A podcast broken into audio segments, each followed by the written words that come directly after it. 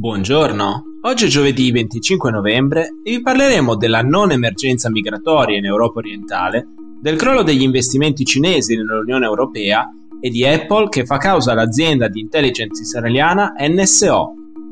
Questa è la nostra visione del mondo in 4 minuti.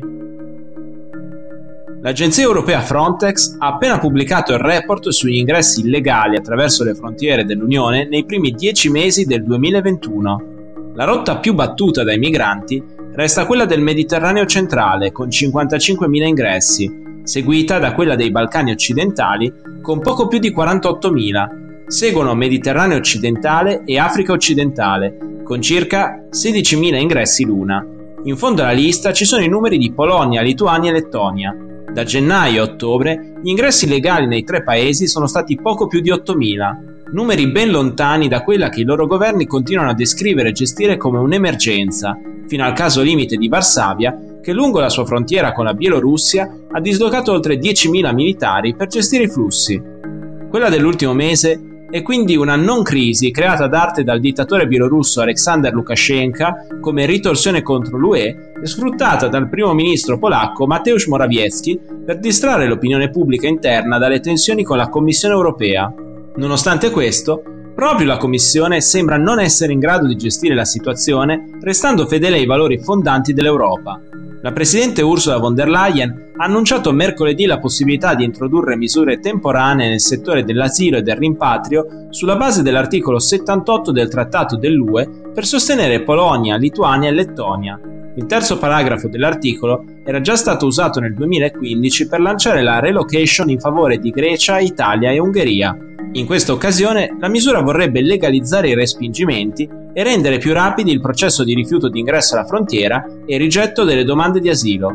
I tecnici della Commissione stanno ora studiando un modo per modificare l'articolo senza infrangere il diritto internazionale. L'Unione Europea sembra aver perso il suo appeal sugli investitori cinesi. Secondo un rapporto della Commissione Europea, gli investimenti con capitali cinesi sono crollati di due terzi nel corso del 2020. A pesare non è stato solo un fattore temporaneo come la pandemia del coronavirus, ma anche uno strutturale dovuto alle nuove misure applicate dall'UE sulla trasparenza degli investimenti con capitali esteri e la difesa degli asset strategici comunitari. Su 98 miliardi di euro di investimenti esteri nel corso del 2020, solo 2,45 sono stati fatti con capitali cinesi, una cifra drasticamente più bassa rispetto ai 13,4 miliardi del 2019. Oltre a quella della Cina, la flessione più grande riguarda quella russa. Anche in questo caso, a pesare è stata l'introduzione dei meccanismi di screening ormai in vigore in 20 dei 27 Paesi membri dell'UE. La Commissione europea è dovuta intervenire per una revisione in 265 casi durante lo scorso anno, per l'80% risolti nel minimo tempo necessario per le procedure previste solo il 14% degli investimenti ha richiesto analisi più approfondite prima di ottenere un verdetto.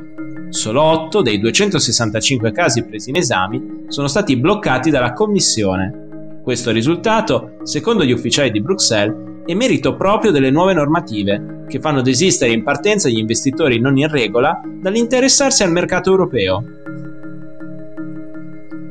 Apple ha fatto causa a NSO, azienda di intelligence israeliana che fornisce dispositivi di sorveglianza ai governi di mezzo mondo. In particolare, è nota ai non addetti ai lavori per Pegasus, un software che può essere installato sui dispositivi iOS e Android per spiare telefonate, mail e messaggi degli utenti, oltre ad attivare segretamente le loro telecamere. Apple accusa NSO di aver spiato l'attività di numerosi suoi clienti negli Stati Uniti e per questo vuole impedire all'azienda di usare i suoi programmi e dispositivi in futuro. Non è la prima volta, dalla sua fondazione nel 2010, che NSO viene accusata di pratiche simili. L'ultimo caso risale allo scorso luglio, quando l'inchiesta congiunta Pegasus Project di 17 grandi giornali internazionali ha messo in luce un sistema di spionaggio globale reso possibile dal software di NSO, Secondo i giornalisti e Amnesty International, più di un migliaio di persone sarebbero state spiate in 50 paesi diversi. Tra questi c'erano 65 dirigenti di aziende, 85 attivisti per i diritti umani, 189 giornalisti, oltre 600 politici e funzionari governativi e diversi primi ministri e capi di Stato. Tra i clienti di NSO si trovano i governi e le agenzie di intelligence di Arabia Saudita, Israele, Azerbaijan, Messico, Emirati Arabi Uniti e Kazakistan. Anche India, Marocco e Ungheria userebbero software Pegasus, anche se hanno sempre smentito l'accusa. Intanto, da novembre, gli Stati Uniti hanno inserito NSO nell'elenco delle aziende che non possono acquistare tecnologia made in USA senza un'autorizzazione governativa. Per oggi è tutto, dalla redazione di The Vision, a domani.